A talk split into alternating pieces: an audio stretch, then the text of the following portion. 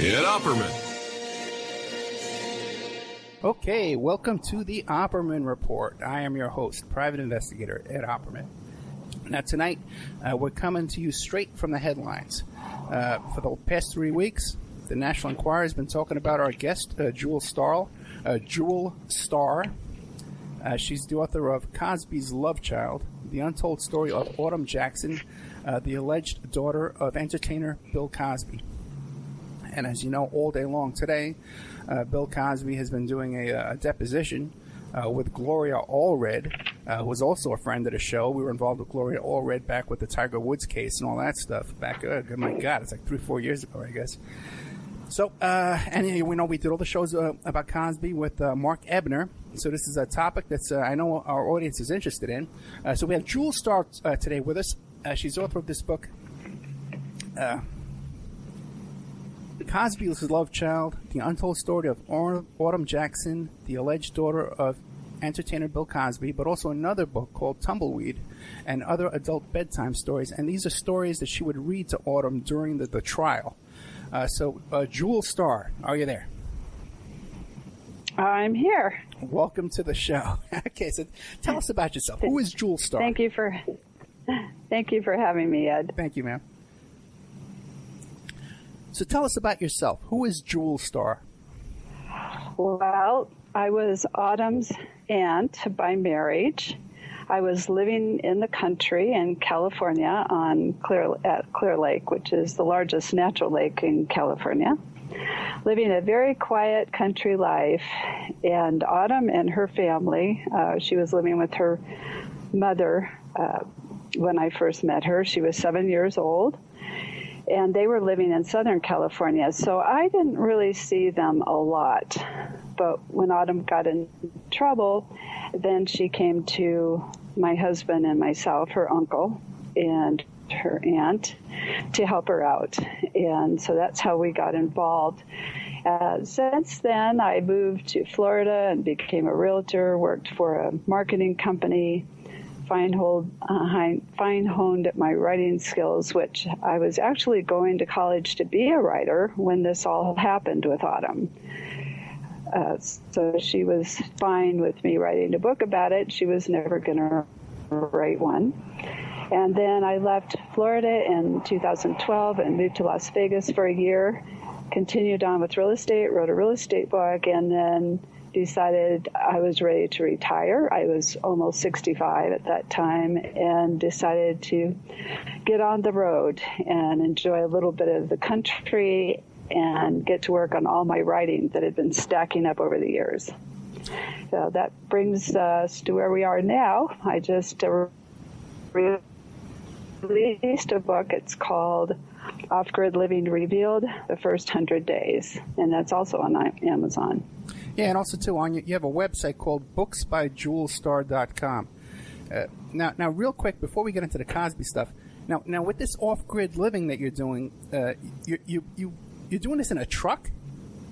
I'm actually living in a semi truck trailer, if you can believe that. We're the only people that we know of that have done this so far, but we have. Um, renovated, changed it into, uh, there's a word for that, it's not coming to me, but it is a regular house inside. It has a wood stove and a hot water heater hooked to the wood stove so that we have hot water. It has a bedroom, it has a full bath with a two seat shower, has a loft, has a huge closet, which is my pantry, water storage, clothes storage, everything like that. So we're actually not considered a tiny home. Tiny homes uh, are from 200 to 400 square feet, and we're 424 square feet. We're in a 53 foot long trailer, 8 feet wide, and 9 foot ceilings, which make it very roomy inside. Now, uh, and one of your books is about living in this, this converted, remodeled truck. That's right. It's called Off Grid Living Revealed. And, and, do you have a lot of pictures of the truck in there? The book is a picture book, and it's only available in print because of that. It just isn't going to work out for a Kindle book, unfortunately. But yes, a lot of pictures. Some of it was taken from a, a blog, ongoing blog that I have on it, which is on Off Grid Living offgridlivingrevealed.com. It's offgridlivingrevealed.com is the blog. All about it, and it's been really exciting. Yeah, that's fascinating. Now, and also too, it's kind of funny behind the scenes because you know, I, I, heard about the story. I said, "Oh boy, it's a great story. Let's get this uh, woman on the, on the show." And you didn't even know that you were on the cover of the Enquirer. I did it, and when uh, uh, my partner pointed it out, I thought, "Oh my gosh, somebody else wrote a book." You know, who was it? And we opened it up, and it was my name, my book that they were talking about. So yeah, that was real surprising. And and the Enquirer never contacted you in advance to get a statement from me before running these stories. No, they didn't. Uh, the story about how this came up is very interesting, though. I had gotten in touch with Andrea Peyser uh, of the New York Post when I wrote the book. She was one of the very few reporters that actually took Autumn's side, I'll put it like that. She was very sympathetic to what was going on. Uh, with this young girl. And so I contacted her, told her I wrote a book, and she said, okay, I'll get back to you. Uh, in an email. About five minutes later, I get this other email from a lady named Jessica. And she said, okay, I'm with uh, American Marketing Media or something like that. And, and so I thought that Andrea had told her to get a hold of me so she goes, Well, I'm, you know, interested in finding out about your book, and could you send me a copy? And I said, Well, it's not even finished. Uh, at that point, I was just getting word out that we were, that I was finishing up. I had actually wrote the book 18 years ago, but there was still a lot of work to do on it. Um, just a rough draft. Uh, so it had to be polished up. And so I sent just, uh, I believe, the first seven or 13, 10 chapters, maybe something like that, to the National Enquirer and never heard back from them. That was December 4th uh, last year. Oh, that's interesting. It was. So then I got a hold of Andrea and I said, Well, thanks for passing my name along. And she goes, I never passed your name along. and on the woman's email, Jessica didn't say anything about the National Enquirer. But when you think about it, you know, these are just the type of things that are in those publications, the, the exploitive, the spectacular, the explosive is a word they use quite often and use that to describe my book. Okay, so let, us get into the book. Um, how, how, do you want to start this? The story of, of Autumn, or, or you think we should start with Ennis? Well, the, the very first thing I heard on the news was that Ennis had been killed okay. and murdered. And I went in and, you know, turned the television up and went, oh my gosh. And five minutes later, my son was calling me and telling me that Autumn had just been arrested. And I thought it was Autumn and her mother uh, because her mother had dealings with Cosby for 22 years, and I didn't know, you know, the details of what had happened. Uh, but it wasn't the mother. It was a 50-year-old man, 54 years old, excuse me, uh, Jose Medina. He went by Yossi, and Medina, I believe, is how he liked his last name pronounced, but spelled Medina. And so that's when I went, oh my gosh, you know, what happened? And I actually didn't find out what happened until I had the opportunity to talk to Autumn. Now, Autumn's family core was very small. There was her mother, of course, and her uncle, Richard, uh, that I was married to at the time, and me, and that, and her grandmother, and that was it and she was sitting in jail in New York, uh, arrested by the FBI at Cosby's instruction. And so uh, we ended up bailing her out, and the bail was $250,000. And so that's the reason that I stuck so close to Autumn because if she took off, we, you know, we'd spent 20 years building a business and buying properties, and we would have lost everything. So So you went to you went to you a bail bondsman and, and, and paid twenty five thousand dollars. No, we didn't. They they really worked with us on that, but we had to send them titles to everything Right. that we owned, and it actually took us about three days to get all the paperwork together. And they wanted everything, all of the. We had a construction business. They wanted all of the dump trucks and pickup trucks, and you know everything that we had, our personal cars, and they explained to us that if autumn runs, we're taking everything, including your purse, Jewel and you will be left standing in the dirt. Yeah, that's how it works. Yeah. So that's where we were at. So it, it was pretty frightening, you know, but I also know that these situations take a long, long time, and it took a year just to get to find out what was going to happen. Well- so well, let me ask you for this. her to sit there all that time, that Yeah. would just have been terrible. now, when you first heard that Autumn got arrested by her own father, uh, did anybody in on your end of things try and contact Bill Cosby and try and work things out amongst family? Oh no. Um, if Shawn talked to him, I don't know. I would doubt it. I think she talked to him just before Autumn was arrested, but other than that, I don't believe she she talked to him afterwards. No, once the authorities were involved, uh, you know, we were all told don't don't do anything like that. You know, don't try to call him or anything. Now, what did you make of So that? he actually, Yeah. sorry. Yeah, what did you make of that? That this this is a man who would have his own daughter arrested. Well, what I made of it was that he never wanted to acknowledge that she was his, and he did meet with her one time, but not privately. He never put any energy really into her other than, you know, putting money in her direction. He did get her out of the bad situation she was in at home and put her in a school and paid for everything. But again, that's just putting money in her direction. There was, and they had some phone calls, I guess, that were personal. But when this all happened, really my thinking was, Bill, why didn't you call her up? Say, let's have lunch. Let's talk about this. Yeah, that was my. Uh, it, it, it, it, struck me at the time because I was living in New York and I had a girl that worked. It wasn't working. She was a client for my company, and she worked for NBC and she knew Bill Cosby. So and uh, and she had described to me her uh, relationship with Bill Cosby and uh, you know, as kind of a friendly guy. So when I heard this, it kind of struck me as well. He was so upset about his son getting killed that he just lashed out and went after the the daughter you know, because he was just irritated. She was asking. Hey guys, I got a great new deal for you. It's called Factor, America's number one ready to eat meal delivery service. Now, I want you to take out a pen and paper and write down Opperman 50, O P P E R M A N 50. Now, Factor's delicious ready to eat meals make eating better every day easy. Wherever tomorrow takes you, be ready with pre prepared, chef crafted, and dietitian approved meals delivered right to your door.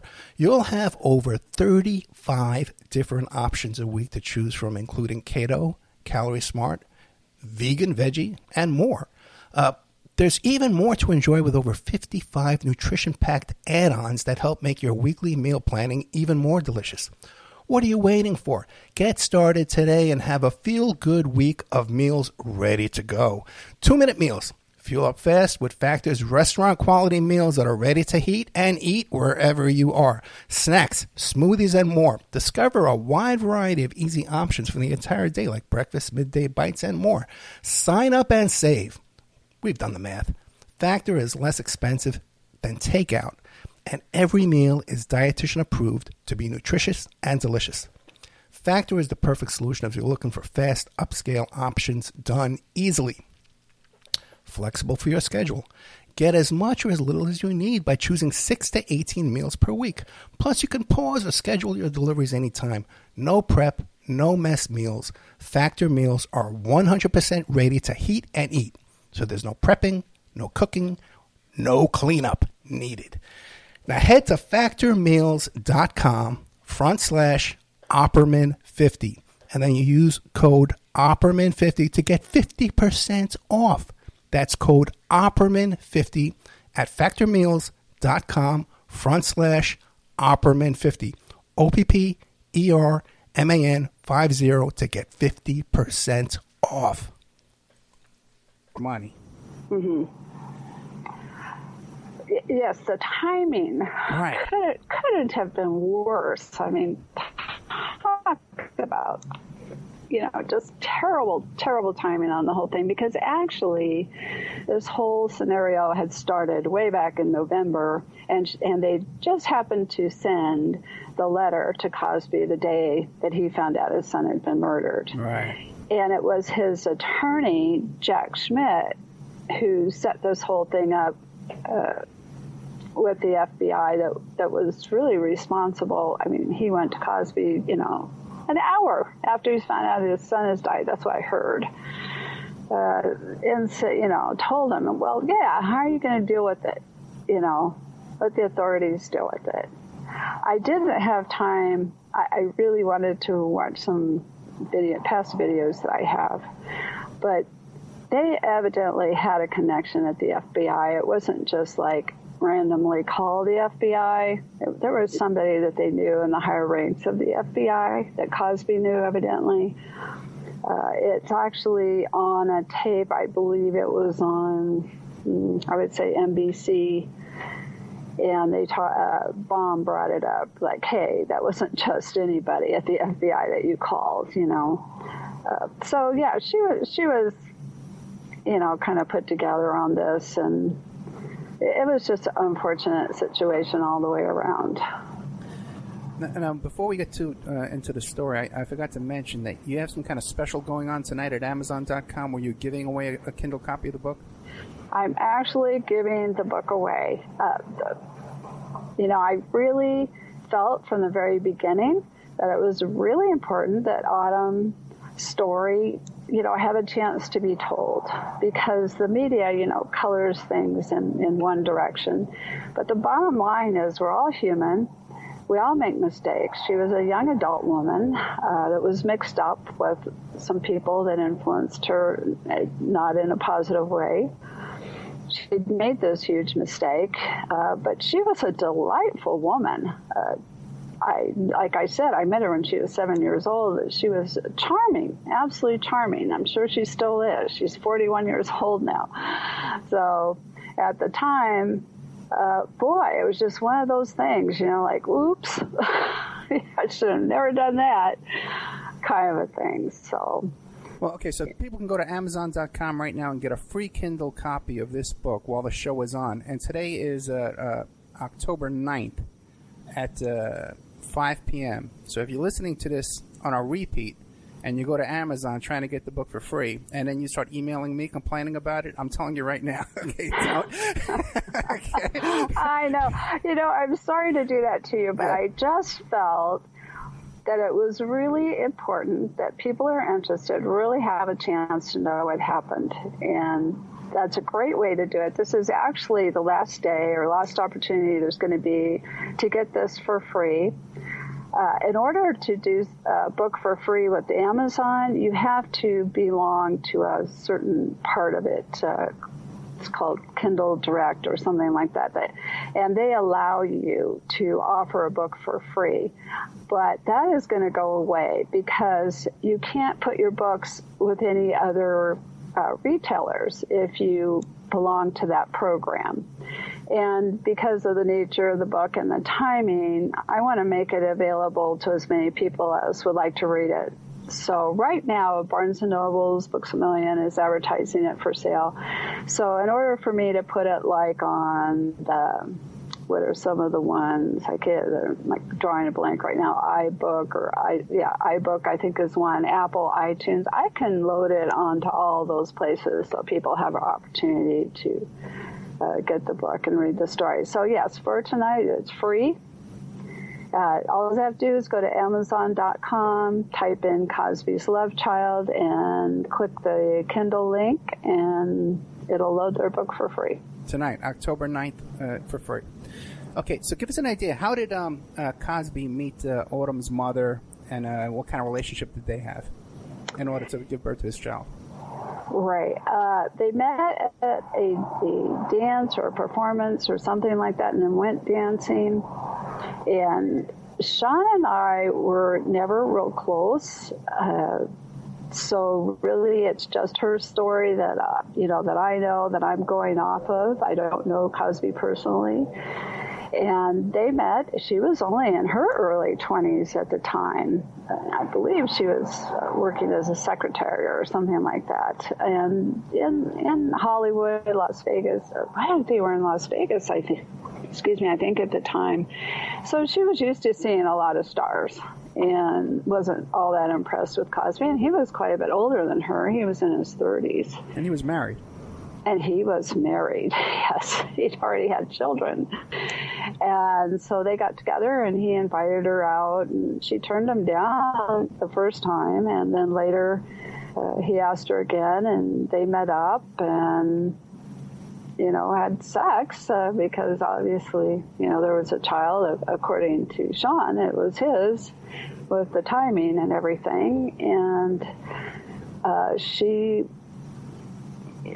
well, you know, she went to. I guess he called her again another time, and she went and says, "Hey, this is your daughter," and showed him a picture. This is all stuff that's in the news, by the way, and you know, this is your daughter. And he's like, okay. And then she started calling and saying, well, gee, I just, you know, I need a little money and can you help me out? And it just became an ongoing thing. And they maintained a relationship for the whole 22 years. Eventually, uh, Cosby just set up a trust fund for Shawn so that she was able to, uh, you know, not have to ask him for money all the time.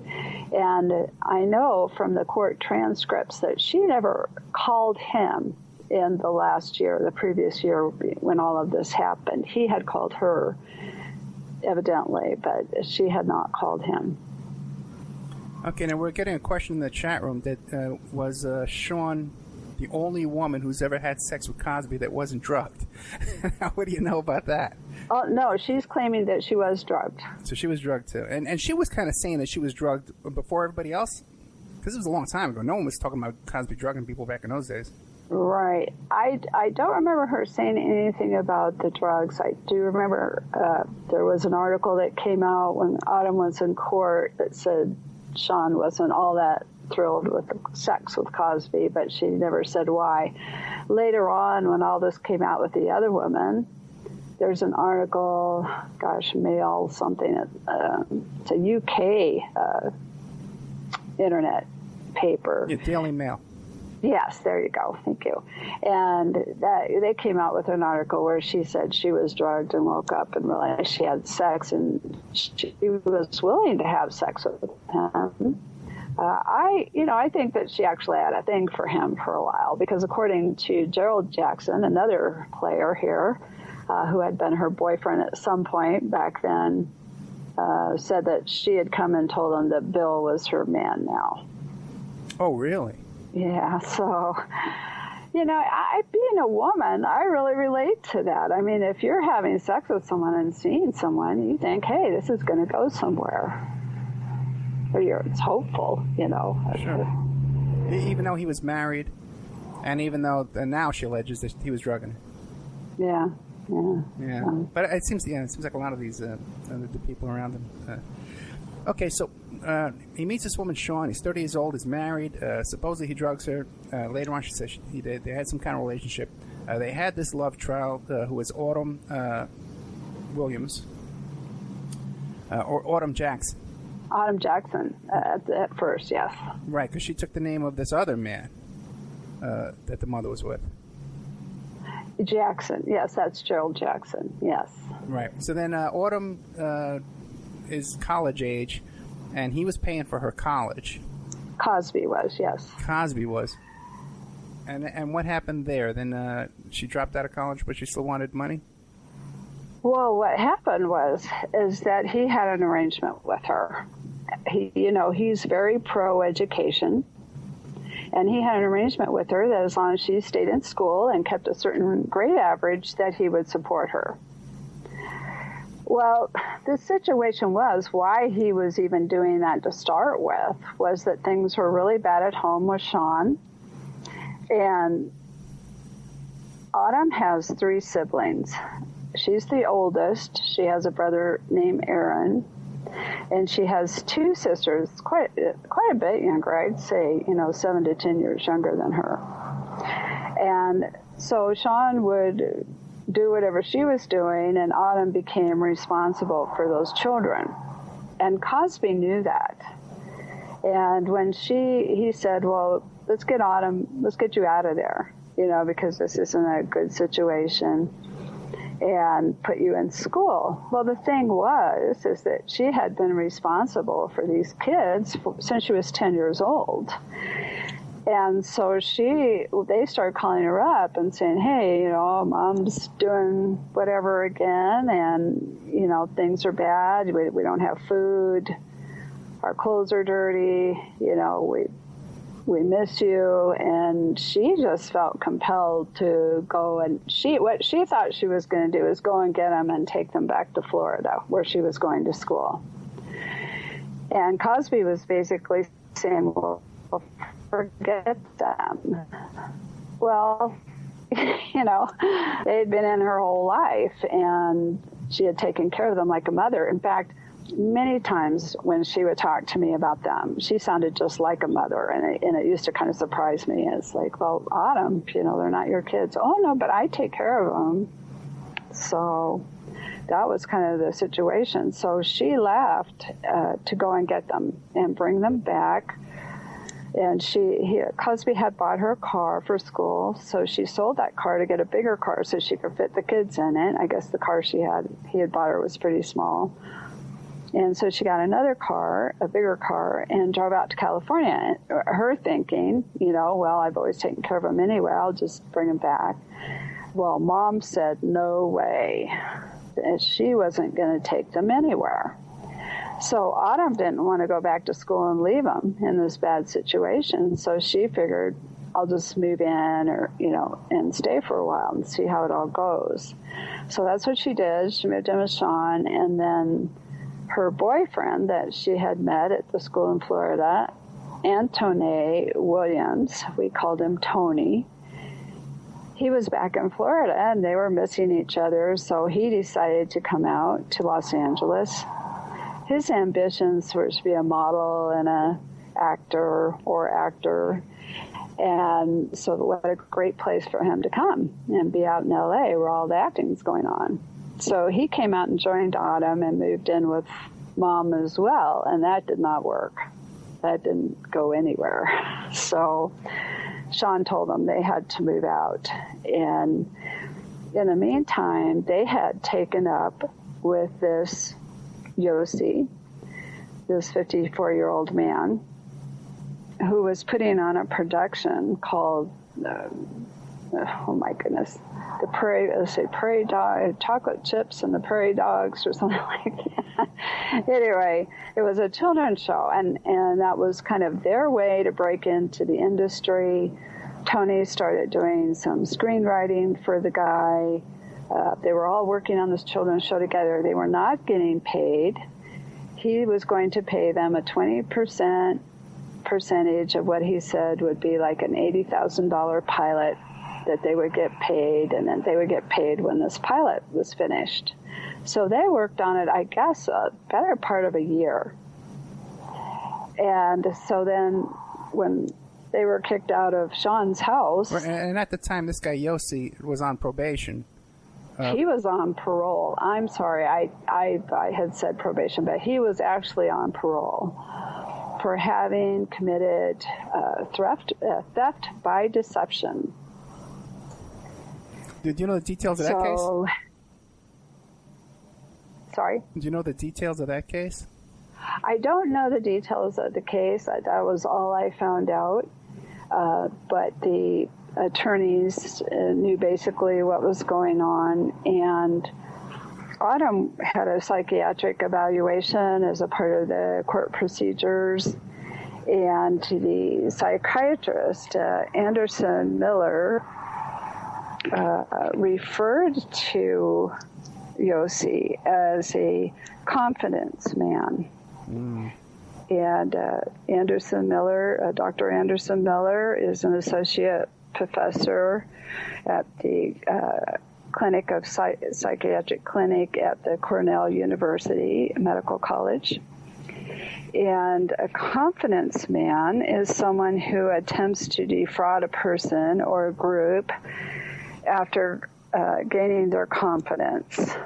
And it's um, in a classical sense of gaining their trust. Now, why was a, a, a court ordered a psych evaluation ordered?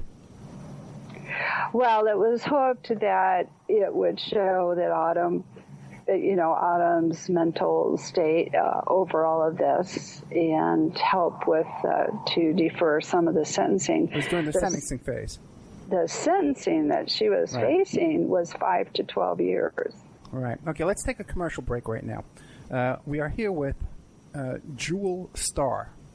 I really stumbled over that name during the introduction. I did it so many times that uh, I was about to give up. We're with Jewel Star.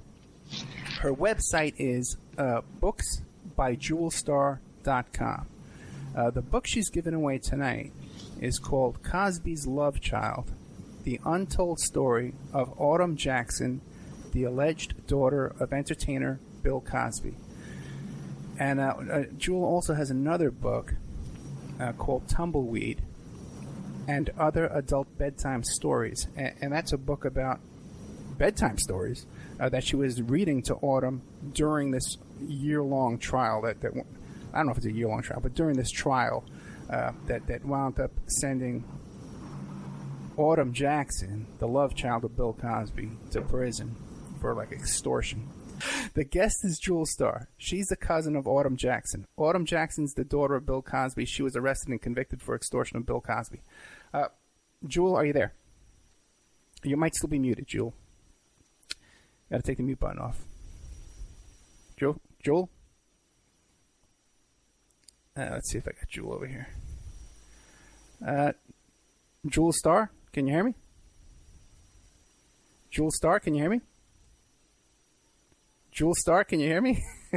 I think you're muted, Jewel. Okay, can the chat room hear me?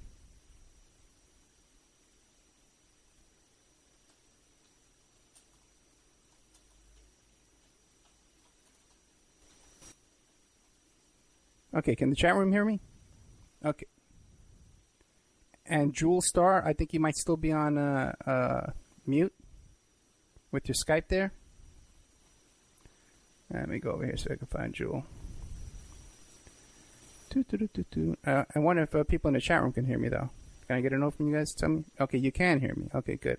Okay, so okay, it's just Jewel that uh, we lost because she muted up like a good guest should, so we don't hear her. Uh, so Jewel, you just got to hit your mute button there. It looks like a microphone, and hit that on there.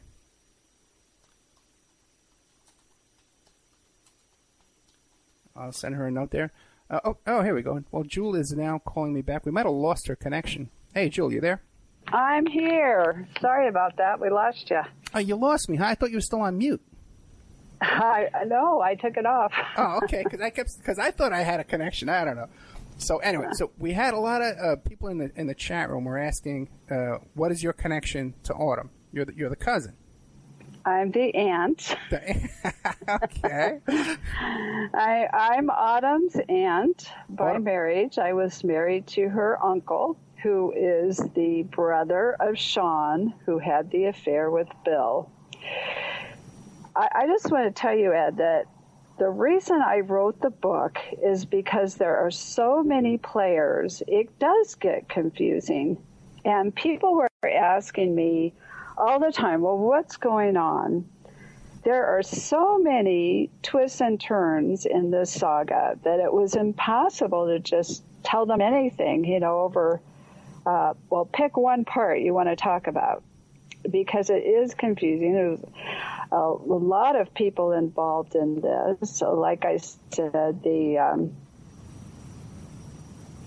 doctor referred to Yossi as a, con- a confidence man.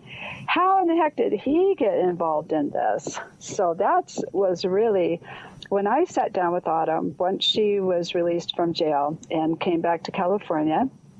She moved in with her grandmother that lived right near us. Uh, her aunt and uncle, and I sat down with her. We had three days we spent together, actually. There were so many reporters at my house I had to leave. They were literally banging on the windows. Yeah. And so we, I left and uh, kind of an adventure there. It talks about it in the book. Uh, but I spent three days with Autumn talking to her about this and everything that happened. And, and I was just like, oh my gosh, I can't even believe this. This is crazy. It is so complicated and involved, everything that happened and how it, it came to a point, you know, where an extortion happened. Uh, she was found guilty of extortion. Well, before we get to that, now another question we had was: Was there ever a DNA test, a paternity test that conclusively proved that she was the daughter? There was not. Uh, it was very. That was another thing that that was very interesting. Autumn asked Bill to do a, or I should call, I'll call him Cosby, asked Cosby to do a paternity test when she was 17 years old. Here she was, a teenager, getting ready to, you know, move into adulthood. And she wanted to know, hey, are you really my dad? You know, let, let's, let's clear this up. Let, let's find out, make sure uh, this is all what we think it is. And she asked him. He, uh, according to her, set it up with his doctor to do it.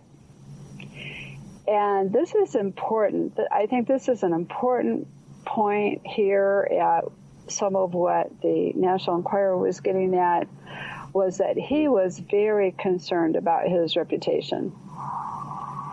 More concerned about his reputation than Autumn's identity and who this young girl would come to know who she was. And he ended up canceling the appointment and not doing it. And then when she was arrested, uh, oh, let's see, I'm not sure who said they would do it first, but either her or Cosby. But anyway, this ended up being a seesaw thing like you wouldn't believe.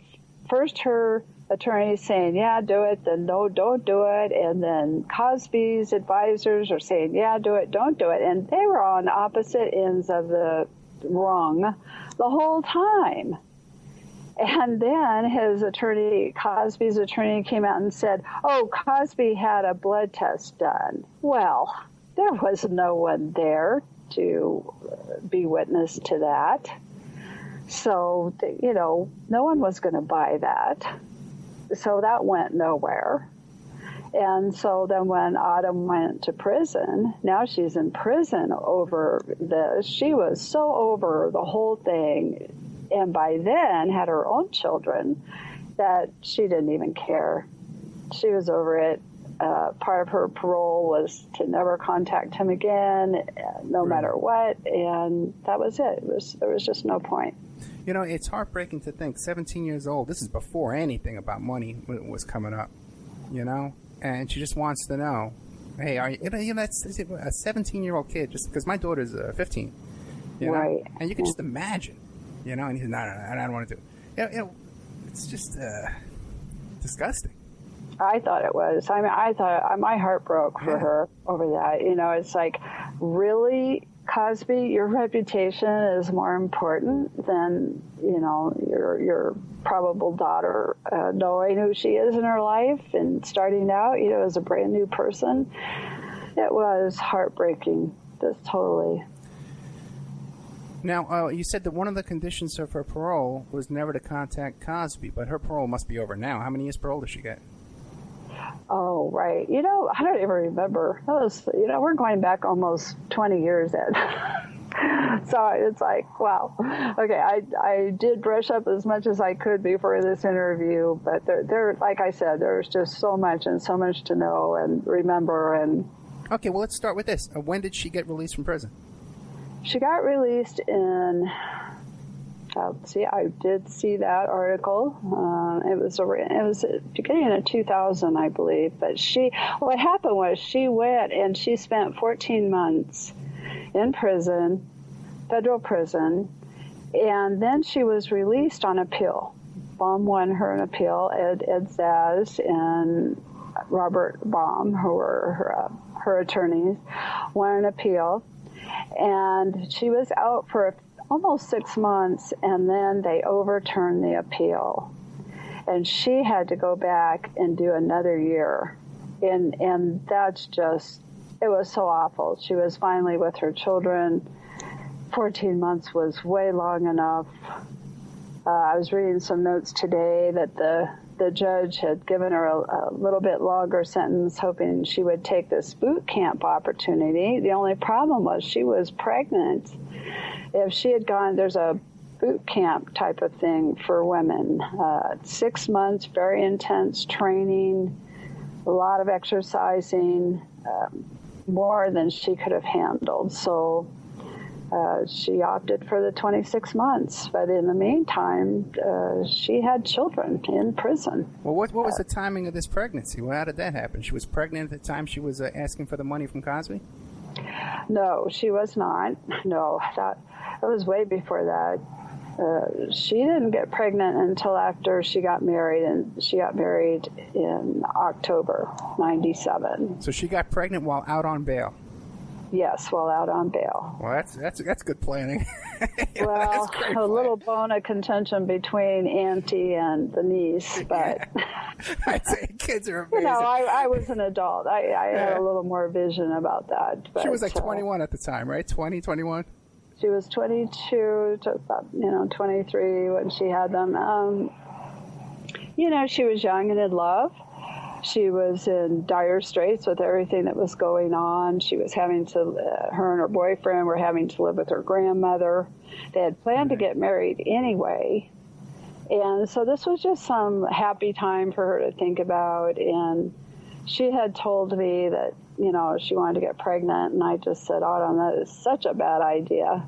At that time, she was facing five to 12 years in prison, and uh, her attorney, Baum, he thought that was pretty likely that she would get five years. And I tried to explain to her that you don't want to leave your child for five years, you know, not, not get to be a part of their upbringing or anything. But she felt that that would keep her and Tony together. And of course, you know, when you're young, you have these. Yeah uh, thoughts that you know this is I'm madly in love with this guy. He's madly in love with me. This is going to last forever. You know, she was so young. Yeah. I had a hard time. I, I'd spent some time with her as a teenager, and here we were in New York City, on and off for a better part of a year, going to court, and I continued to think of her as a teenager. Uh, just the maturity wasn't there. You know, she hadn't had any direction in her life. She had an absent mother. She had a father that she thought was Bill Cosby. Uh, it was, you know, so, so nothing. She was raising herself. So she had no support, no input. I didn't know a lot. Her uncle and I did not know a lot of what was going on because they were down in Los Angeles and we were in Northern California. And the only time I'd really see Autumn is when she'd come and spend a summer or something with her grandmother. And then uh, I have a daughter a little bit younger than Autumn, and she would uh, come and visit my daughter. They bought matching bathing suits. I know everybody needs to know that, but you know, it was cute. It was teenage stuff. But they, you know, she just wasn't as mature as some 20 year olds might be. So, yeah. so just a just think of it like this for a second. Okay, here I am. I'm Bill Cosby. Uh, my 22 year old daughter is now pregnant and facing 12 years in prison, and I can't stop and have the the self awareness to say, hey, you know what? Maybe if I spent some time talking to this kid and making an effort to be in this kid's life, she sh- she wouldn't be facing 12 years in prison. And now she has her own my grandchild she's carrying. Why don't I just drop the charges? You know, pick up the phone and call this DA and say, "Hey, you know, I, am Bill Cosby. You know, just drop the charges." You know, you know what I mean? Uh, I I do know what you mean, and we certainly hope that he would come forward, and we definitely were, you know, hoping beyond hope that he would come to her sentencing because that certainly would have, uh, you know, possibly been a good influence with the judge. Yeah, right. Okay, well, well, let's get in before we get to the sentencing. Let's try and carry this little, sort of like in, in chronological order because now she meets this guy Yossi, and they come up with this plan uh, to start hitting up Cosby for some big money. Okay, the first thing I want to say about that Yeah. is that Autumn had already been getting money from Cosby. Right. That's the interesting point. And, and, and this is a real pinnacle point because she's 22 years old now and she's thinking about marriage and children. And Bill Cosby's telling her what to do. In order to give her money, she has to play by his rules. And you know, if you think about a lot of the things that go on that start in colleges, protests, things like that, the hippie era, all started with college kids. Mm. She's at that age where, hey, be my dad or don't. Let, let, you know, she's calling his bluff here. And, you know, for her, she was already getting money. So she actually lost the money because of you know these other people thinking they should have some of Cosby's money. The boyfriend, you know, he's going to get some money if she gets a big chunk. Uh, Yossi talks her into 25% of whatever she gets for his effort, his part in this. And actually, he's the mastermind behind the whole thing. And he's the one telling her, You're Cosby's daughter. You shouldn't be living in your car. You know, and putting ideas into her head. Because really, if she had just gone back to school, got the B average, Cosby probably would have supported her the rest of her life. How much money was she getting from Cosby? Oh, uh, uh, amazing amounts. Ugh. And I, I'm just going to say, I, you know, I can only talk about what I know or what she told me, but I was actually there at the grandmother's house one time, and Shawn was there and got a package from Cosby with $13,000 cash in it. And Autumn told me one time she called, said something to Bill about needing new socks or something, and he sent her thousands of dollars. I don't remember exactly how much it was now, but thousands. I mean, just throwing money, you know, throwing money at her. Here, let's fix this. I'll throw money. You know, it, it just just a simple let's go to lunch and talk. None of this would have happened. Yeah, it's amazing. Yeah. And so now, how they uh, come up with this plan? Because you know, and the other thing too is, is that there are lawyers out there that could have finessed this deal without anybody facing any charges. Because I've seen it, you know, Right. with high-profile figures. I've seen it with my own eyes. Okay. Well, Uh, not only that, the jurors said that as they walked out of the courtroom, if she had just gotten a lawyer, this never would have happened. So she never had a lawyer. She never had a lawyer. Yossi told her he was talking to lawyers, that he had got the okay, that they weren't doing anything wrong. And he was drafting these letters that were being sent to Cosby's attorney asking for the money. Now, by anybody's imagination, $40 million is absolutely outrageous. And how how they decided to calculate that was that they figured they came up with some figure what they thought Cosby was worth, and that each of his children had should have so much of a you know be deserving of so much of a percentage, and that's how they came up with forty million. You know, if she had asked for a million or two just to end everything, he might have given it to her. You know. So how was Yossi handling this? Have you seen copies of the letters he was sending? Uh, they had them in court. Uh, I have one that's actually in the book. I don't have it right in front of me right now.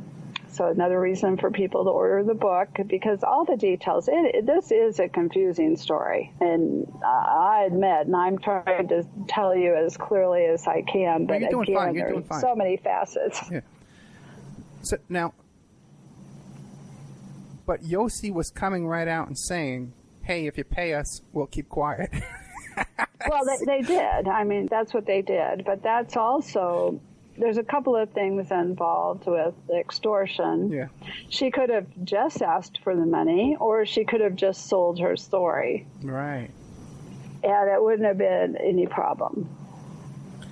And, and another thing too is Yossi was contacting Bill's lawyer where they had Bill's direct contact information. Why didn't they go directly to Bill? Oh, she tried to. She tried to call Bill. And at that point, he disconnected the service for the number that she had. Oh, really? Okay. So. But she must have had an address to mail to him, right?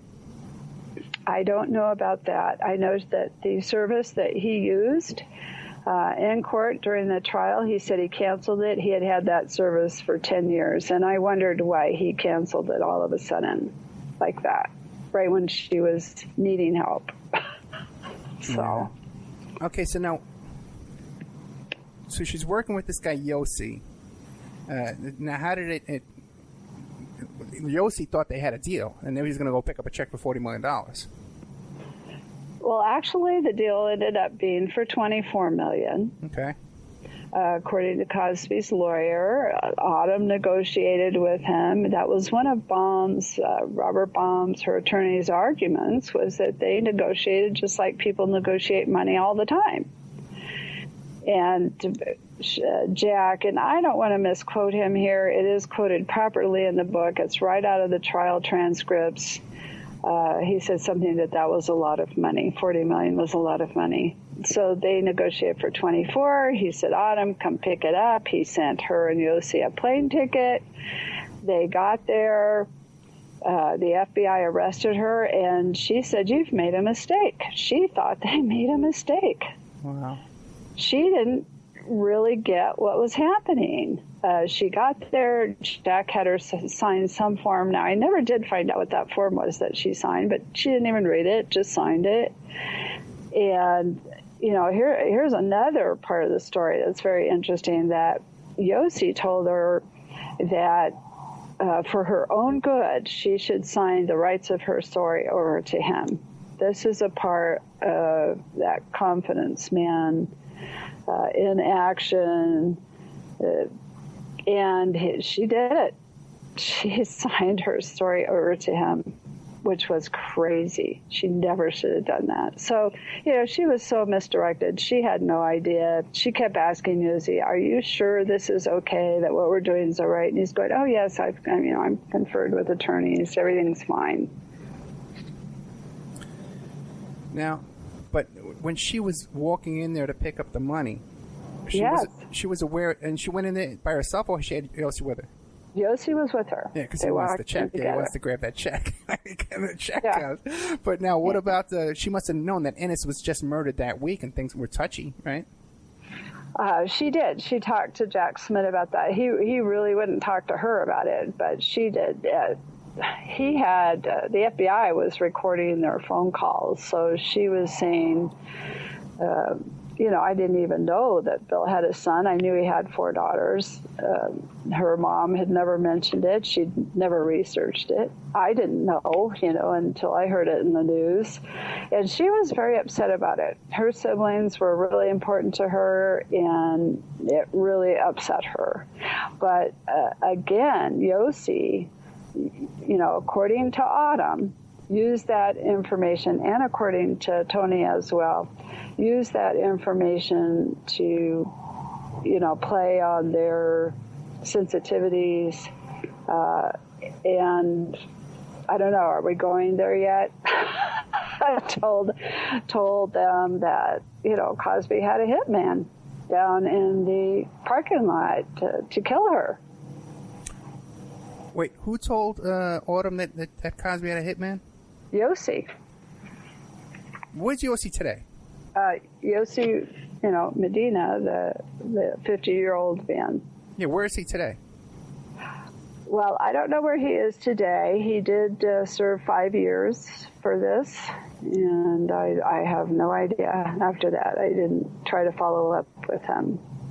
And he told Autumn that uh, that there was a hitman to kill Autumn in the parking lot. Right. When right. did he tell her that? Pardon me? When did he say that to her? As they were picking up the money? Oh, no, before they ever went, I believe. Now, how would he know that?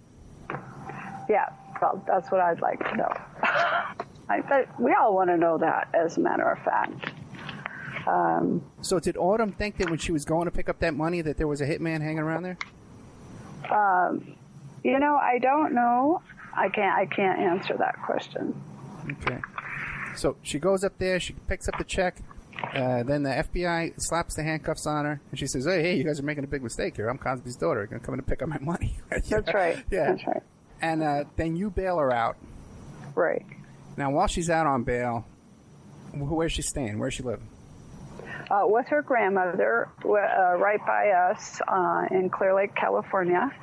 And her grandmother was staying in a house that we actually were caretakers for. And she needed a place to stay, and the caretaker was fine with her staying there and watching the property, you know, helping to take care of it. Beautiful house on the lake. Okay, we're going to take a commercial break right now. Uh, but, but again, to answer a question from the chat room, the, the tabloid story that you're reading in the National Enquirer this week and Radar Online this week, all these stories that you're reading in the tabloids are of my guest tonight, Jewel Star, and her book, Cosby's Love Child The Untold Story of Autumn Jackson, the alleged daughter of entertainer Bill Cosby. So all those stories you're reading about this week in the National Enquirer and Radar Online are about my guest tonight and based on her book. Okay? And our guest tonight, so just to give you an idea of what kind of an exclusive you guys are getting tonight, okay? That our guest tonight didn't even know she was in the cover of the National Enquirer until I called her up and told her, okay? So guys, you know, this is kind of an exclusive, kind of a big deal, okay, that we have going on for you here tonight. And my guest tonight, Jewel Star, the aunt where of Autumn Jackson, is also giving away her book for free. You can go to uh, go to uh, Amazon.com tonight uh, on October 9th, 2015, 6 p.m., and get that book for free right now tonight. Okay, so now uh, also too, the link is on the Opperman Report blog. It's going to be on the uh, OppermanReport.com uh, um, bookstore. Uh, the book is called Cosby's Love Child: The Untold, Untold Story of Autumn Jackson, the alleged daughter of entertainer Bill Cosby. Uh, she wrote another book, a second book uh, that she wrote uh, during the trial called Tumbleweed and other adult bedtime stories. And these are stories that she read to Autumn during the trial. Uh, and her website is booksbyjewelstar.com. The, the National Enquirer is reporting this week and last week, two weeks in a row, that uh, Cosby was behind the murder of Ennis as well in order to silence his infidelity and this love child. That's correct. What do you make of that? Wow, well, it kind of took my breath away. I, you know, I was certainly asking Autumn and Yossi what connections there could have been to Ennis's murder. As you said, the timing was eerie. Yeah. They told me uh, that Yossi well, let me read something to you. I have some federal documents right here, and this is Tony talking.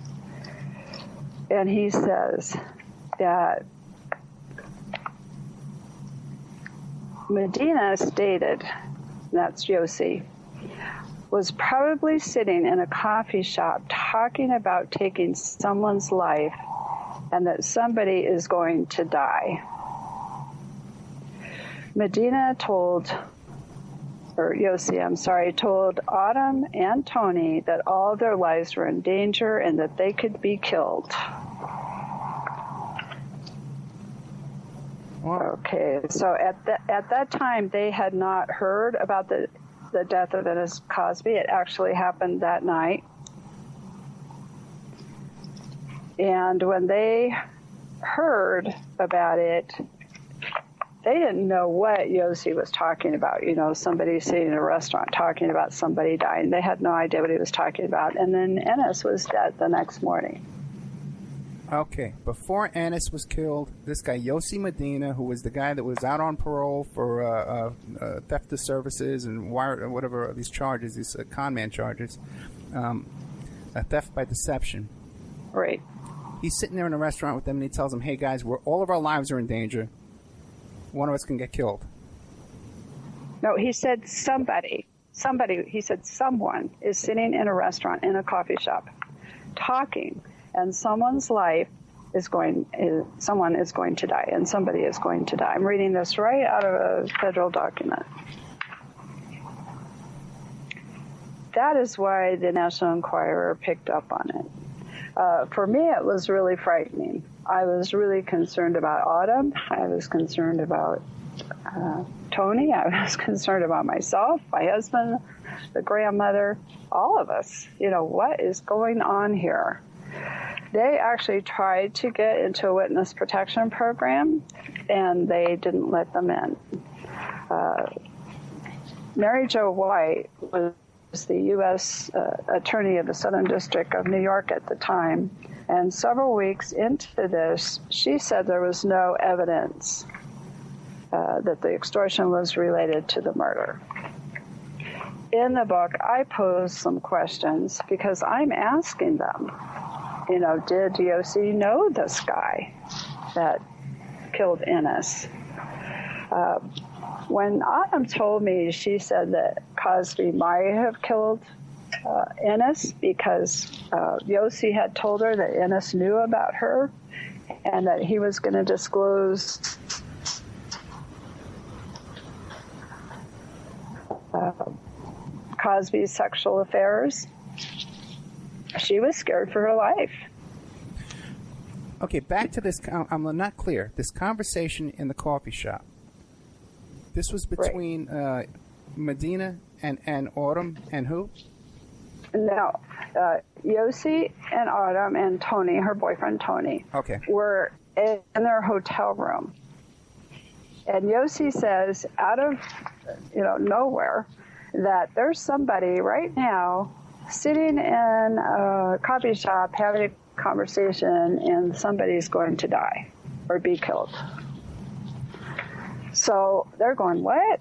What are you talking about? Right. And he just let it drop. And then the next morning they get up and all over the news, Ennis is dead. So not only was, you know, you know, do you really think that Cosby would kill his own son? Well, you know, would Yossi have some part in this? I don't know.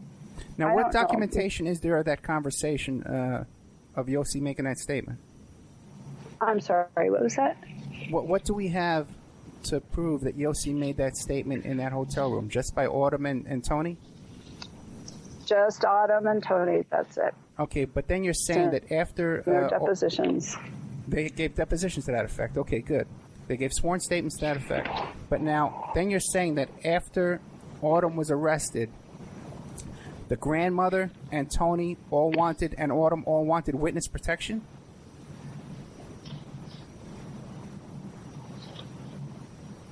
Based on that? Oh, I. Okay. Did I just lose you?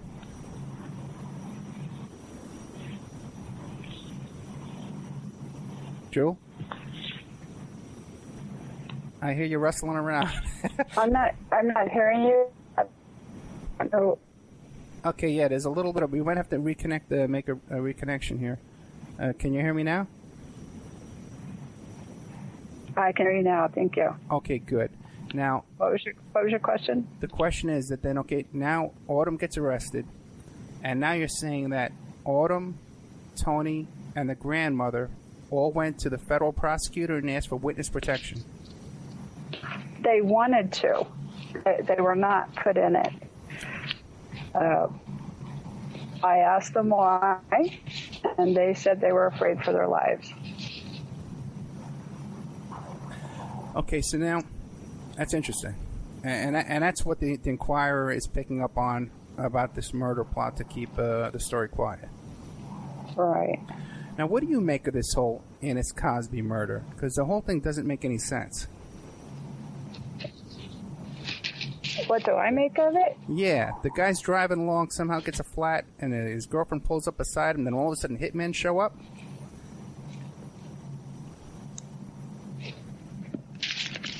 Gosh, we're, we're, our connection is fading a little bit. But I, I think you asked me what I thought of it. I, you know, I don't. I, I've watched movies, you know, about this kind of thing.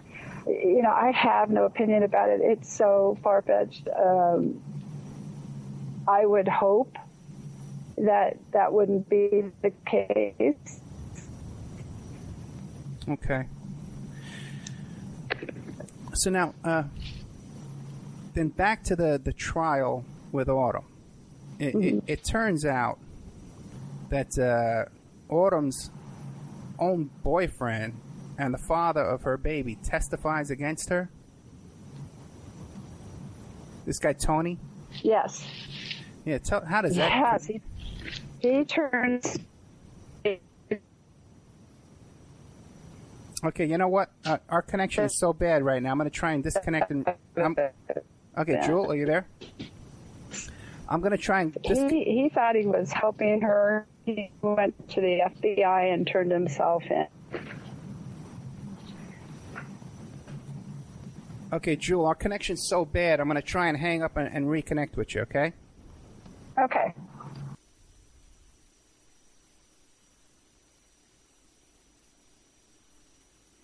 Okay, I'm hoping this will uh, improve the connection. Uh, because that was that was pretty bad there for a couple of minutes. Now, uh, Jewel, are you there now? Okay, that call dropped. And see, they're out there like uh, off the grid, so they went to some campsite where they could get an internet connection. Uh, but if this is really bad, I have their backup phone number, and we can use that. So everybody, don't worry. Hello. Okay, hey, how's that? Is that any better? A little bit. Let, let's keep going and see if we can, if it'll work. Okay, if not, we can always call you. Okay, so now, uh, how, how does it work out that Tony testifies against the, the mother of his child? Another another winner in this case. Oh my gosh, I know. Well, after Autumn was arrested, he went right to New York. He tried to see her. He couldn't see her. He went to the FBI. He wanted to tell the story. He wanted to let them know that uh, Yossi was the mastermind behind this. And he thought that he was helping her by doing that. He didn't realize that he was actually providing state's evidence against her. Well, didn't uh, Autumn have an attorney and tell him to, to keep his mouth shut and, and mind his own business? Yeah, she did have an attorney. And it, you know, he was already on the prosecution side. There was nothing he could do, but they did talk uh, after Autumn was bailed out, and I wasn't there for that conversation. But, but uh, my husband came home and said, you know, Tony did everything but uh, accuse Josie of murder.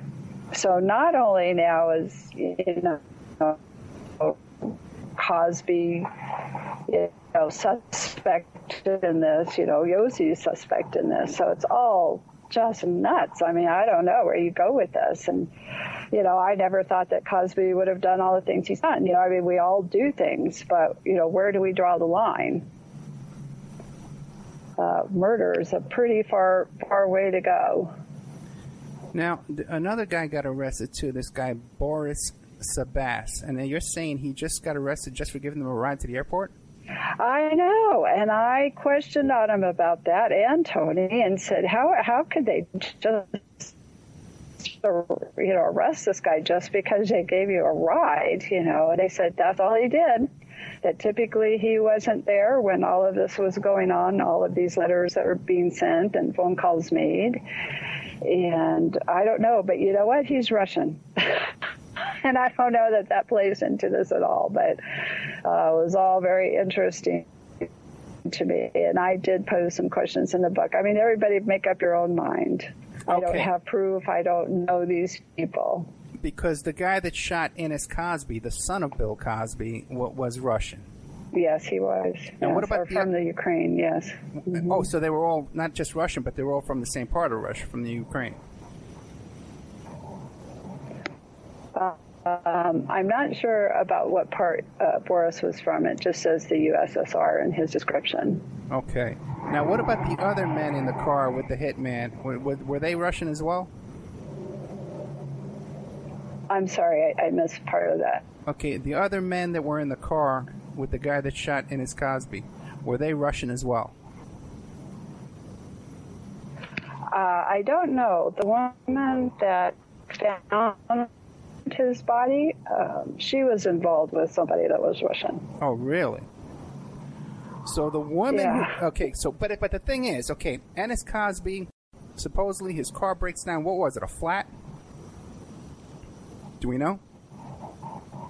Right. Okay, so he gets a flat tire. He pulls over, which is, by the way, a common hitman technique. Okay, you, you fiddle with the guy's tire. The guy gets a flat. You pull up behind him, you shoot him. The guy wakes up the next morning. He comes out. His car got a flat tire. He's changing the tire. Hitman comes behind him and kills him. That's very common technique. Yeah. But now Cosby. Uh, Well, I, you know, I agree with you. I, I thought it was, I thought it was all too easy. that was just me. You know, I, th- I thought this all got kind of squared away too fast, too easy.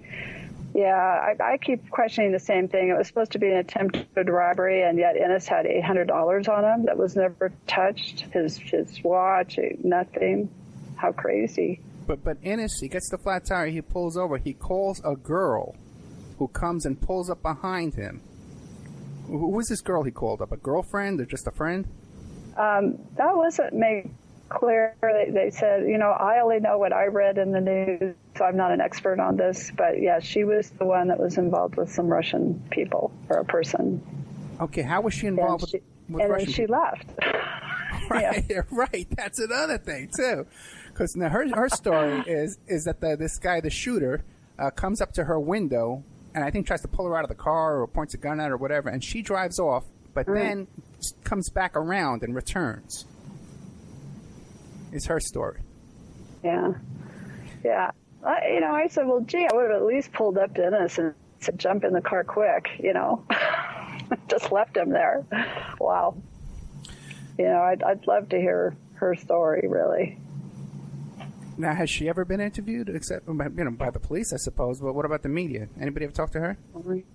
Uh, not that I found, and, and believe me, I was watching all of this very closely. Like I said, it was so complicated and so many accusations and threats and, um, you know, uh, Yossi terrifying uh, both Autumn and, and Tony and they they actually tried to leave and you know he threatened them you're going to get killed if you leave. And it was terrible you know it was really terrible. And then you know you'll see uh, Ennis uh, Ennis being murdered certainly brought some reality of that to them.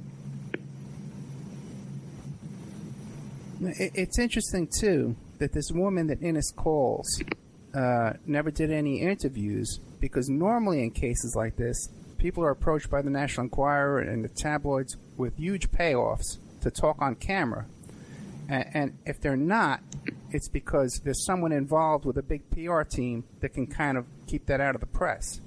right Did Autumn have this kind of PR team?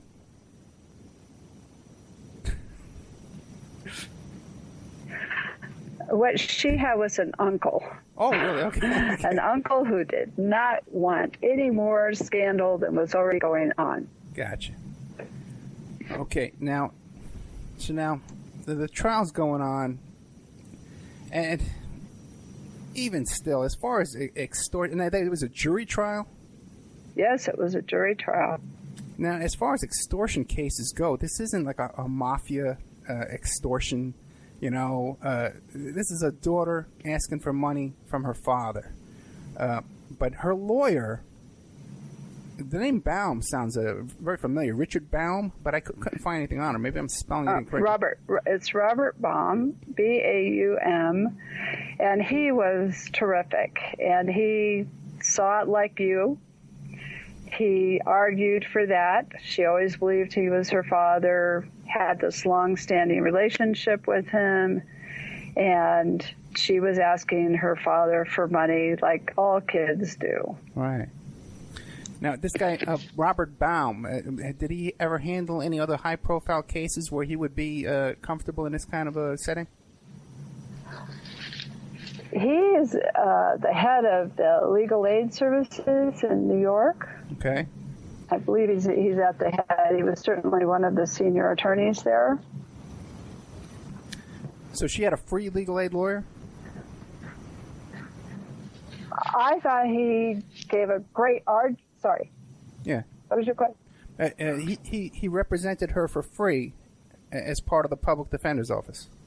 That's correct, and she was very lucky to have him. No, I agree with you. Listen, there's public defenders. A lot of people uh, give short shrift to public defenders.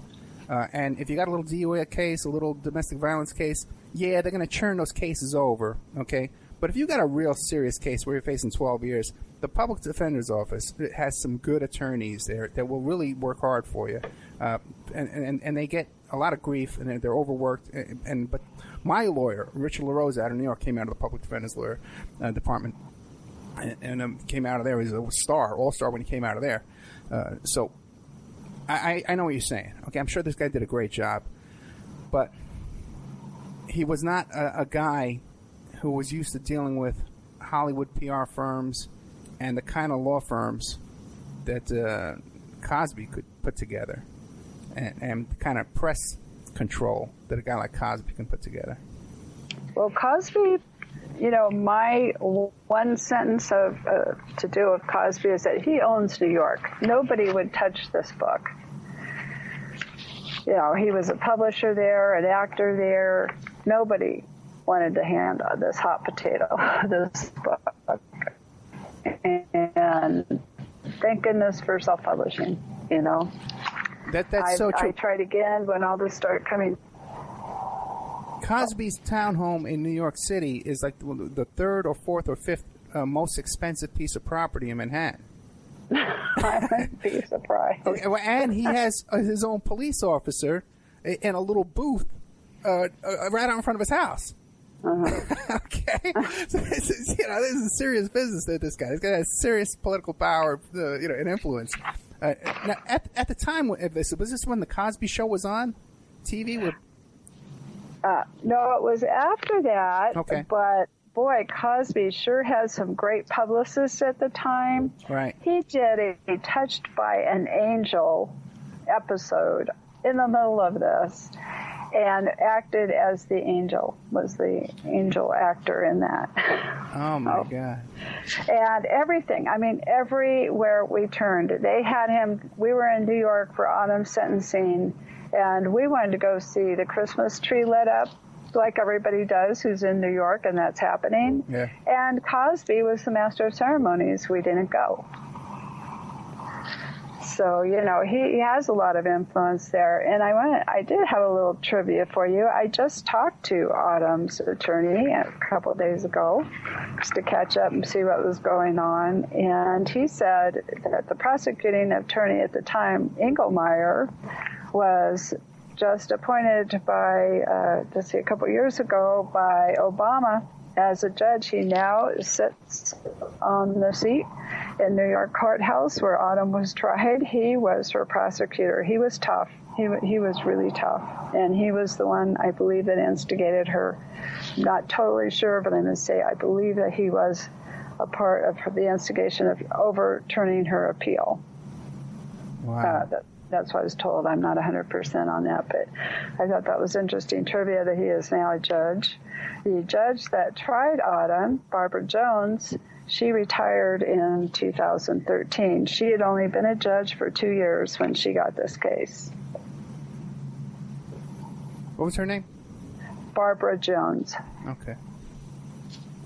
Now, Cosby testified against his own daughter at this trial. Yes. Can you describe that? Were you sitting in the courtroom for that? Oh, yes, absolutely.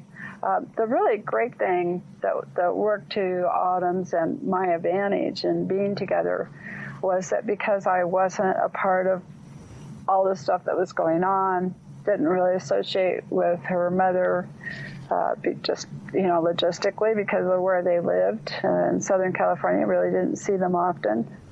I was the only one that was allowed to go into the courtroom with Autumn, and I was there with her every minute. So then, what what was it like when Cosby takes a stand against his own yeah. daughter? What did he testify to?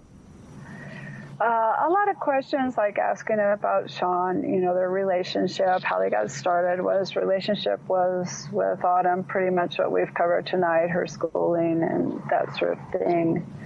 Uh, nothing came up about a paternity test that I remember. I'd have to read the transcripts again, uh, but nothing that stands out.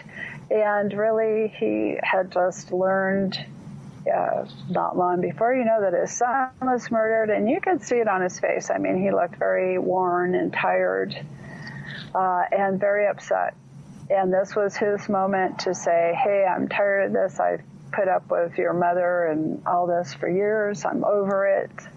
Um, no love was coming out of that man for Autumn. And I don't, you know, I couldn't figure out if, if his, uh, you know, demeanor was because of Autumn or because of her mother. Her mother was not allowed in the courtroom for that.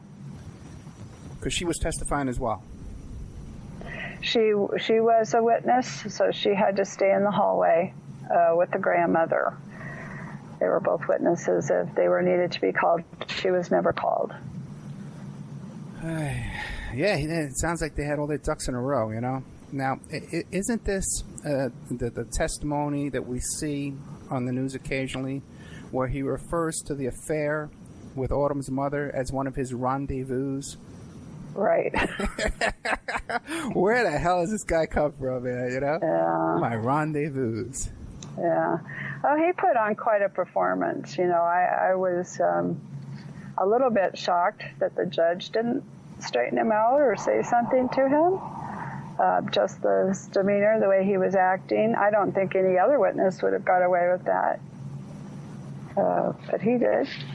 What do you mean, like just being like overly dramatic and and and built? Uh, being a being an actor, being a comedian. Huh. You know, some of his answers, and, it, and it's all in the book.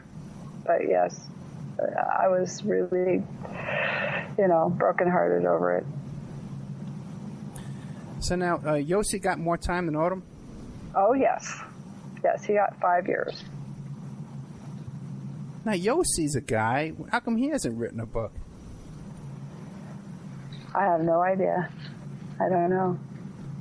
You know, because he's out there doing stuff, right? What has he got to lose? you know?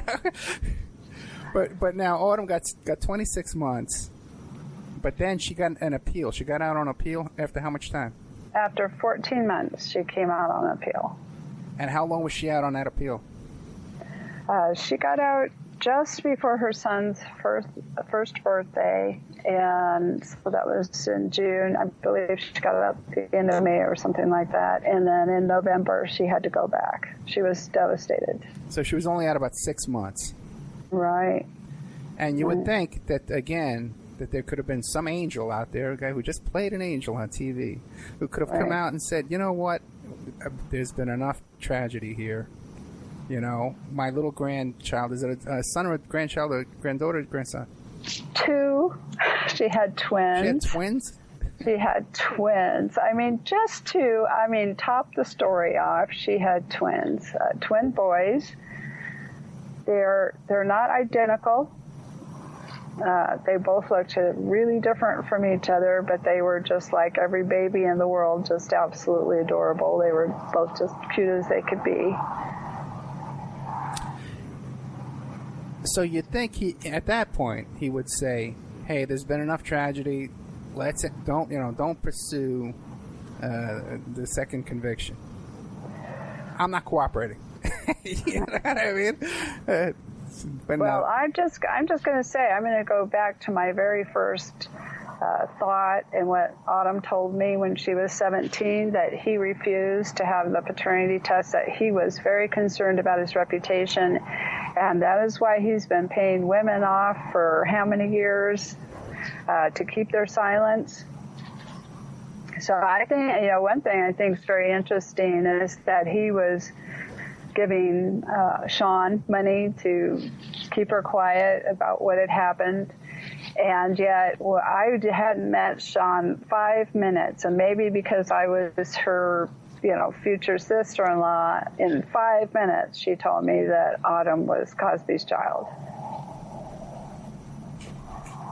Yeah, so there's no doubt in your mind that uh, Cosby's the father that uh, that child.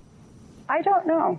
Okay. You know, I don't know. I, I really don't. I, I, looked at him on the stand. I studied him really hard when he was in court. And Autumn looks like him in some ways, and she looks like Gerald Jackson and others. So the only way would be through a paternity test. And I don't see that it's ever going to happen. So Autumn looks half black? She she is uh, kind of um, well, she calls herself green, but Okay. she has kind of a green tint. But she's she's kind of cocoa colored, real pretty, you know, Okay. real. And was Shawn dating any of the black men, or was this common for her to date black men? Well, Gerald Jackson is black as well, Okay. right? Okay. Now, um, uh, uh, it says here in your notes that uh, Tony went back to Florida and left the twins. Right. With the grandmother. But this guy's a real Right. winner. Where's he today? As far as I know, he's still in Florida. I don't know. You know, I it was a really difficult time for all of us. Um, it certainly took a toll on my marriage. I'm not saying that's the only thing that happened, but I had been with her uncle for 18 years. Uh, we're not together anymore. I ended up moving to Florida, and about a month after I was there, Autumn's uncle told me that Tony had moved there, back there as well. Well, you So know, I- yeah. I, I can't judge too much because you know uh, this is, was a huge uh, litigation. Everybody was arrested, you know, and everybody got charges hanging over their heads. They testify in different directions. Uh, it, it is a huge draining situation, uh, you know. So I, you can't really judge people what they do in a, in a situation like that. Um, yeah, I gave I gave it three years. You know, three years of my life was wrapped up and rolled around in this. It, it hit me like a bomb. You know, I wasn't expecting it. Never would have thought it. I wish. I feel bad. I feel terribly guilty that I didn't think. You know, when Autumn was a teenager, to have a chat with her and say, "Hey, you know, you would never want to do anything like this." I didn't know. I, I just didn't even it didn't cross my mind. She lived in L.A. I, I'm going to assume that there are plenty of Hollywood bastards running around. What's one more, you know? And that just didn't uh, phase me. I didn't care, you know. So it didn't impress me or not impress me. You know, it was just what I, what I heard is what she believed, And you say here and that I knew that he, he was taking care of them. So. And when when Yos, when uh, Autumn was a kid, she would hear stories about Cosby being mixed up with drugs and gangsters. Who was she hearing Yeah. that from? From Shawn? Oh, from Shawn, you know, phone calls, conversations, things with friends. I heard things from Shawn, but you know, I didn't write them down. I didn't, you know, at the time it was just like, oh, whatever. You know, people that have a lot of money and fame, they do a lot of things. Uh, what they choose to do, that, that's their business. You know, I, I just didn't get involved in that. You know, I would have liked to have been good friends with Shawn. She was certainly a beautiful woman when I met her, uh, gorgeous, tall, taller than me. I'm 5'8", she's 5'9 and a half, I believe, and she was just beautiful, long black hair, gorgeous uh, face, you know, beautiful colored skin.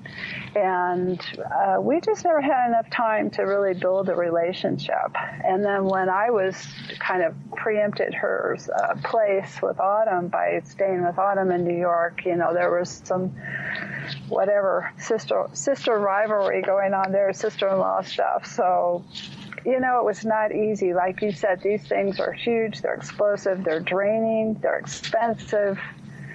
It was horrible for all of us, you know, and, and we all have been licking our wounds and, and trying to recover uh, from it. But I do believe that, you know, Autumn deserves some vindication. She's not perfect. I'm not perfect. Bill's not perfect. Shawn's not perfect but she was a young woman who had no one looking out for her to support her or give her input. And when this uh, Yossi guy came along and took her in and was this father figure to her, she just believed him. You know, and, and a lot of people, you know, Bill Cosby has this image of being this family man, but and, and we discussed this when we had Mark Ebner on the show.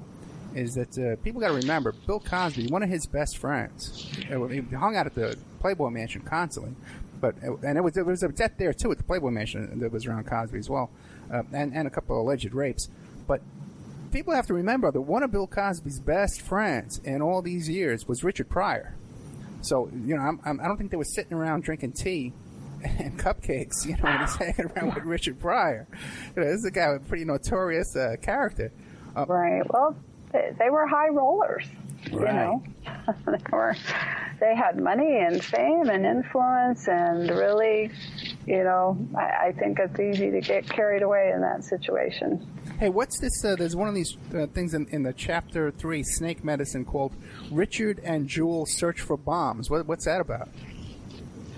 Oh my gosh! Well, when Autumn and uh, Tony started telling us, and you did it. Let me go back just a, a, minute because I guess in one of the comments, I have someone helping me here to, to kind of stay up with the comments here that I didn't really explain. Yes, uh, was threatening them for telling them that they were, you know, in danger of being murdered right around the time that Ennis was. Uh, not when they went to New York, but right where they were in LA. He he told them that someone was in the a car down below in the street with a hitman in it, and they were after them, and then someone knocked on the door and they freaked out. They wouldn't answer it. They said it was room service. They hadn't called room service. So it was really frightening. So when Autumn started telling us this, then my husband actually saw what he called a mobster type car in our neighborhood. It wasn't one of the reporters. The reporters were parked out for days, but they didn't have those kind of cars. Uh, the windows were all black cruising by. Uh, so we went out and uh, we didn't know. You know, this is a forty million deal dollar deal gone bad. Think about it. Yeah. This guy thinks that he's going to get a huge chunk of change here. He's going to get like twelve million dollars if this plays out. So, would that upset somebody? It might. You know, maybe he's promising somebody else money. I don't know. I'm just throwing that out there, making it up. But you know, we didn't know what to think. That's what I'm saying. That's the bottom line. We had no idea. I mean, I was scared to death. And we started looking under the house and, you know, under our cars. It just was the way it was. Gotcha. Now, what about this stuff here about uh, Yossi had a suitcase with five hundred thousand dollars, and he had Hillary Clinton's phone number? Right. That he, I'm telling you, this guy really did a number on these kids, and he showed Tony all this money. He told him that he had bank accounts all over the world and was a real high roller himself. You know, has had jewelry or uh, gyms and uh, stocks and things, and uh, but yet he never paid these kids anything. And they were just like so starstruck by this guy. Uh, yeah, he's one of these sleazy characters that uh, you know hangs around the movie industry and right. Yeah. But uh, now, did uh, Autumn actually see Hillary Clinton's phone number in, in his phone book? Uh, no, Tony was the one that said that because he had Hillary's number. Just said he had it. Okay. Yeah. yeah. Okay.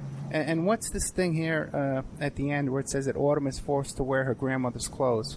Oh, well, she she came out of jail right straight to where we were in Northern California, and of course, all of her things were down in Southern California. And we kept asking Shawn to send clothes you know, send money. Shawn was selling her articles. You were talking about that woman earlier that we never saw any, uh, her make a statement. Well, Shawn was making as many statements as she could. She's been getting $750 a week from Cosby for years, tax free, by the way, I understand is the way it plays out. That's $40,000 a year tax free. And all of a sudden her money's cut off because now the story's out. So he doesn't have to give her money anymore. So she's like crazy going to everybody that'll talk to her and pay her 10 grand or 15 grand, whatever they pay for these stories. And Autumn's sitting there and she has no clothes except the clothes she had on her back that she was arrested in. So she got to her grandmother's house and her grandmother, you know, tried to help her out as much as she could and said, well, you know, go through my closet see what you can find that'll fit.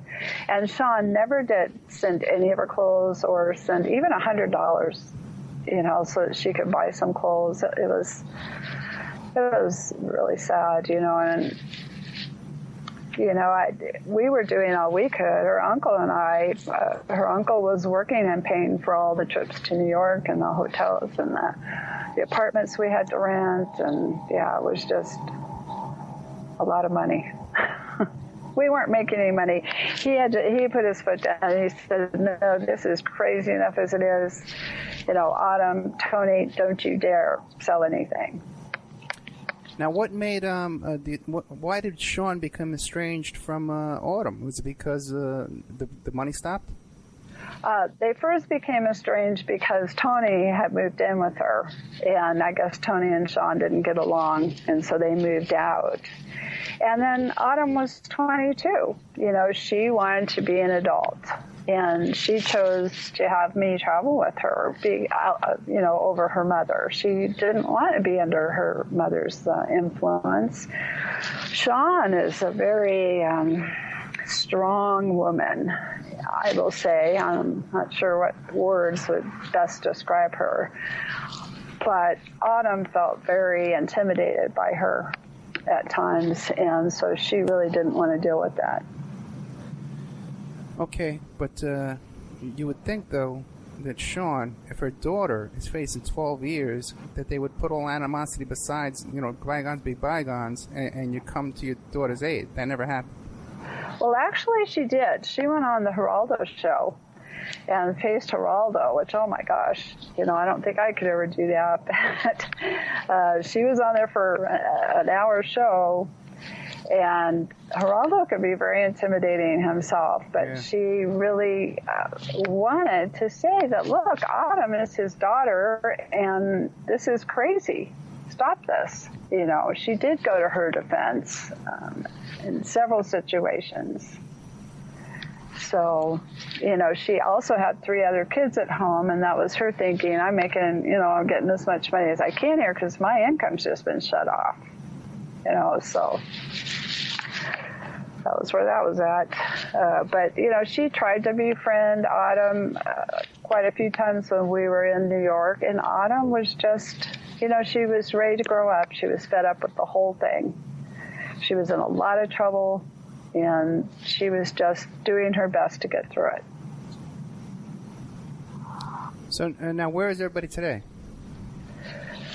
Uh, the last I heard that was Autumn was in Maryland, uh, doing what she had, somewhat of what she wanted to do as a child. She had wanted to be an architect, and evidently she's designing kitchens and bathrooms. And she was very interested in home improvement shows when we were traveling together. She'd tell me about them, and she enjoyed watching them. And she wanted to do some kind of a design. Um, you know, architectural design, and that was how it manifested for her.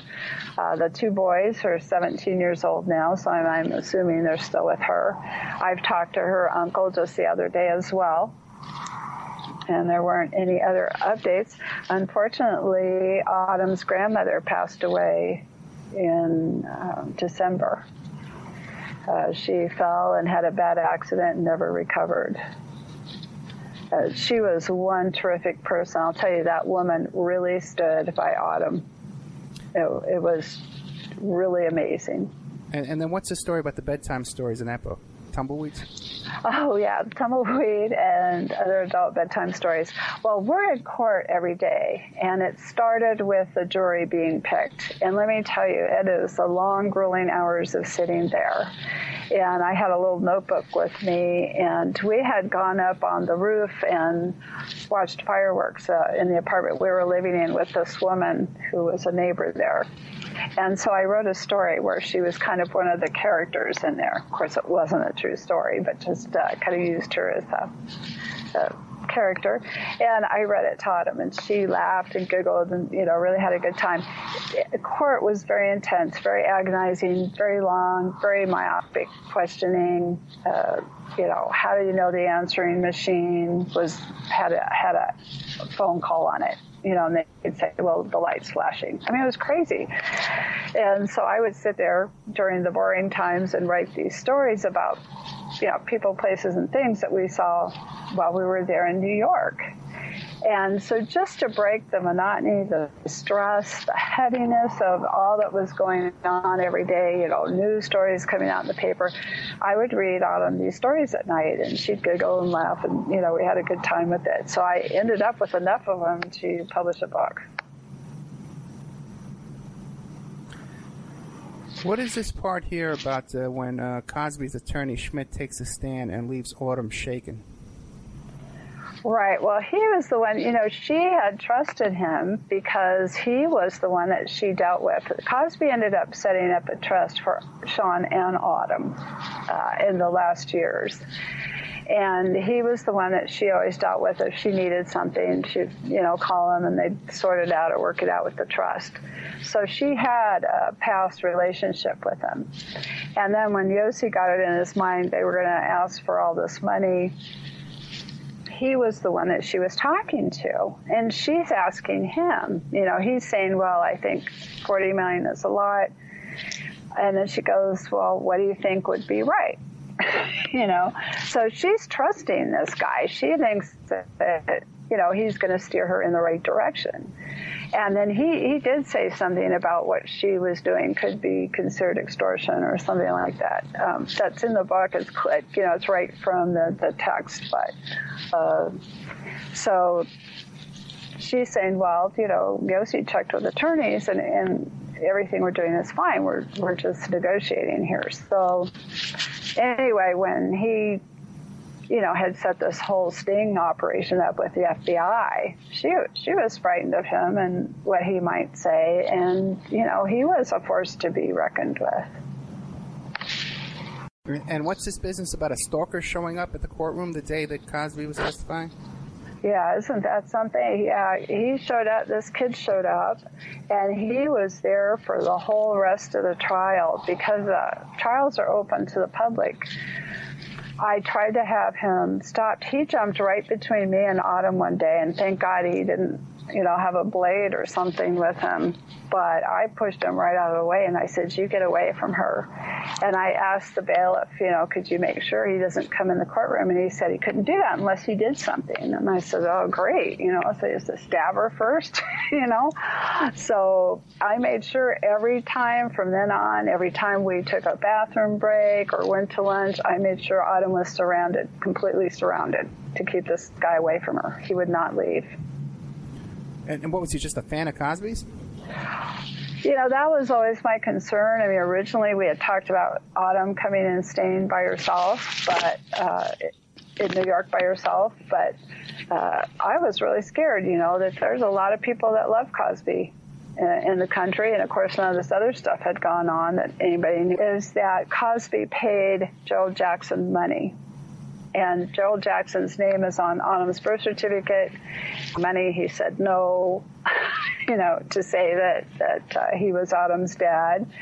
And in fact, Schmitt, uh, Cosby's attorney, and Robert Baum talked about it on NBC that indeed Cosby had given him money. Now, he said it was just to help the guy pay bills. so so Cosby paid Jackson money to put his name on a birth certificate. Well, they're not saying that. We just know that Cosby gave Jackson money. Do you know? Do we know how much? Uh, no, I don't. Okay, but Jackson on the stand said no, he never gave me any money. Uh, not on the stand. He said it. Uh, I think I was on the Geraldo show. Geraldo asked him, and he said no. Yeah, he probably got more money from Geraldo for going on the show than he did from Cosby. Well, you know, then another article came out and said he even got a car. He bought oh, him a really? car, so I don't know. Oh, I boy. just know that you know Cosby was doing his darndest to keep everything under wraps, and Autumn was the explosion. Autumn was the wild card in this, and uh, it all came out. Okay, so people can get the book tonight for free. Okay, so you, you want to do this before the show is over. Uh, you can go to Amazon.com and get the Kindle version of this book for free tonight, October 9th, 2015. Okay, so don't come to me during the week and say, Ed, we tried to get the book. You're lying to us, okay? All right, please. The, na- the, the, uh, the guest tonight is Jewel Star. She's the aunt of uh, Autumn Jackson, who's the, the love child of Bill Cosby. The book is called Cosby's Love Child uh, The Untold Story of Autumn Jackson, uh, the alleged daughter of entertainer Bill Cosby.